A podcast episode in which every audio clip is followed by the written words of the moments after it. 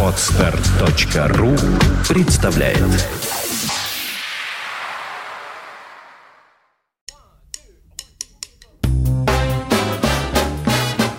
Слушать здесь.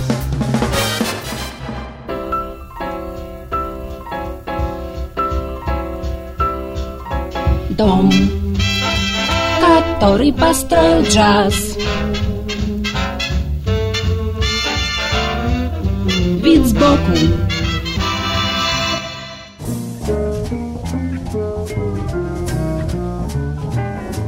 Всем привет! У микрофона Андрей Соловьев. Не очень любят музыканты и вообще люди искусства развивать эту тему. Я имею в виду вопрос о том, при каком социально-политическом режиме творческая личность чувствует наибольший прилив креативной энергии – об искусстве в целом говорить сложно, и формат нашего подкаст-проекта такого разговора не предполагает. А вот в отношении джаза вполне определенно можно сказать, что самое интересное и важное здесь происходит в периоды неблагоприятных социальных влияний. Так было в Восточной Европе, где джаз не получал идеологической поддержки и имел статус неформального искусства. Так было и на родине джаза, где он зарождался как низовая культура, востребованная маргиналами и социальными изгоями. А в современном мире, где идеологическое давление на джаз минимально или вообще отсутствует, он превращается в вялый придаток шоу-бизнеса и существует как предсказуемый и ориентированный на потребности рынка продукт в обойме других продуктов, востребованных системой. От этой раскладки становится особенно грустно, когда начинаешь задумываться о будущем джаза. Неужели все, конец? Мир будет становиться все более прагматичным, и эта музыка уже никогда не переживет творческого возрождения. Давайте не будем о грустном. Комфортность цивилизации потребления тоже сильно преувеличена. Джаз не находит отклика в душе людей из-за смещения акцентов в сторону экономического выживания. В странах, где условия существования становятся не такими жесткими и люди избавлены от необходимости ежедневно бороться за место под солнцем, джаз снова становится носителем ценностей и смыслов. Один из лучших примеров тому – швейцарская джазовая школа как поле для вызревания смелых и независимых идей, рожденных на фоне высокого уровня комфорта и благополучия. Что это? Ростки музыки будущего, пережившие фазу общества потребления и вышедшие на уровень двойного отрицания маргинальности? Может быть. Во всяком случае, именно в странах с наиболее высоким уровнем благосостояния, избавляющим человека от повседневной гонки, музыка вновь обнаруживает способность быть живой и непредсказуемой. Одно из таких гармоничных, спокойных и заоблачных в отношении прав человека на жизнь государств – это Канада. Поэтому именно там я решил поискать в этот раз ростки музыки будущего. И сразу же наткнулся на записи пианиста Пола Плимли, в творчестве которого вера в идеалы атонального джаза сочетается с искренним оптимизмом социально защищенного индивидуума.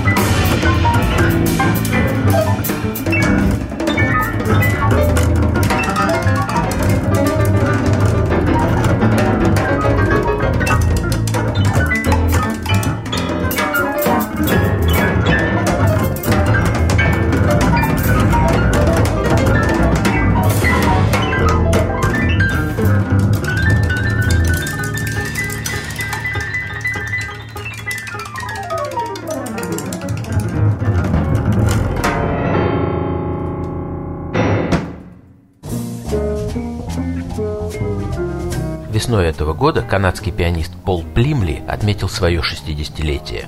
Он рос в семье выходцев из Ирландии, и родители мечтали, что их сын, у которого уже в раннем детстве прорезались музыкальные способности, станет классическим пианистом.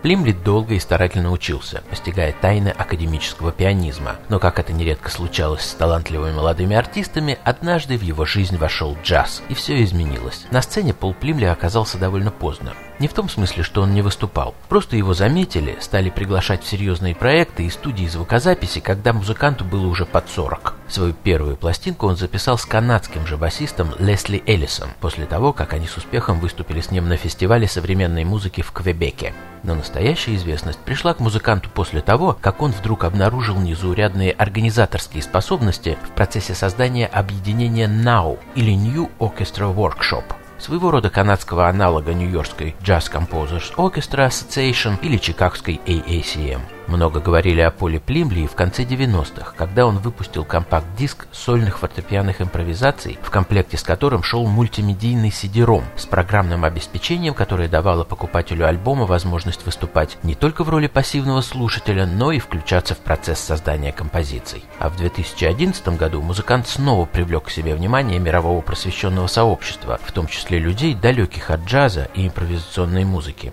Режиссер экспериментального кино Мишель Ганье использовал музыкальный материал альбома Sensology, который Плимли записал вместе с британским басистом Барри Гаем, для создания одноименного короткометражного фильма, и эта лента оказалась в числе номинантов на «Оскар».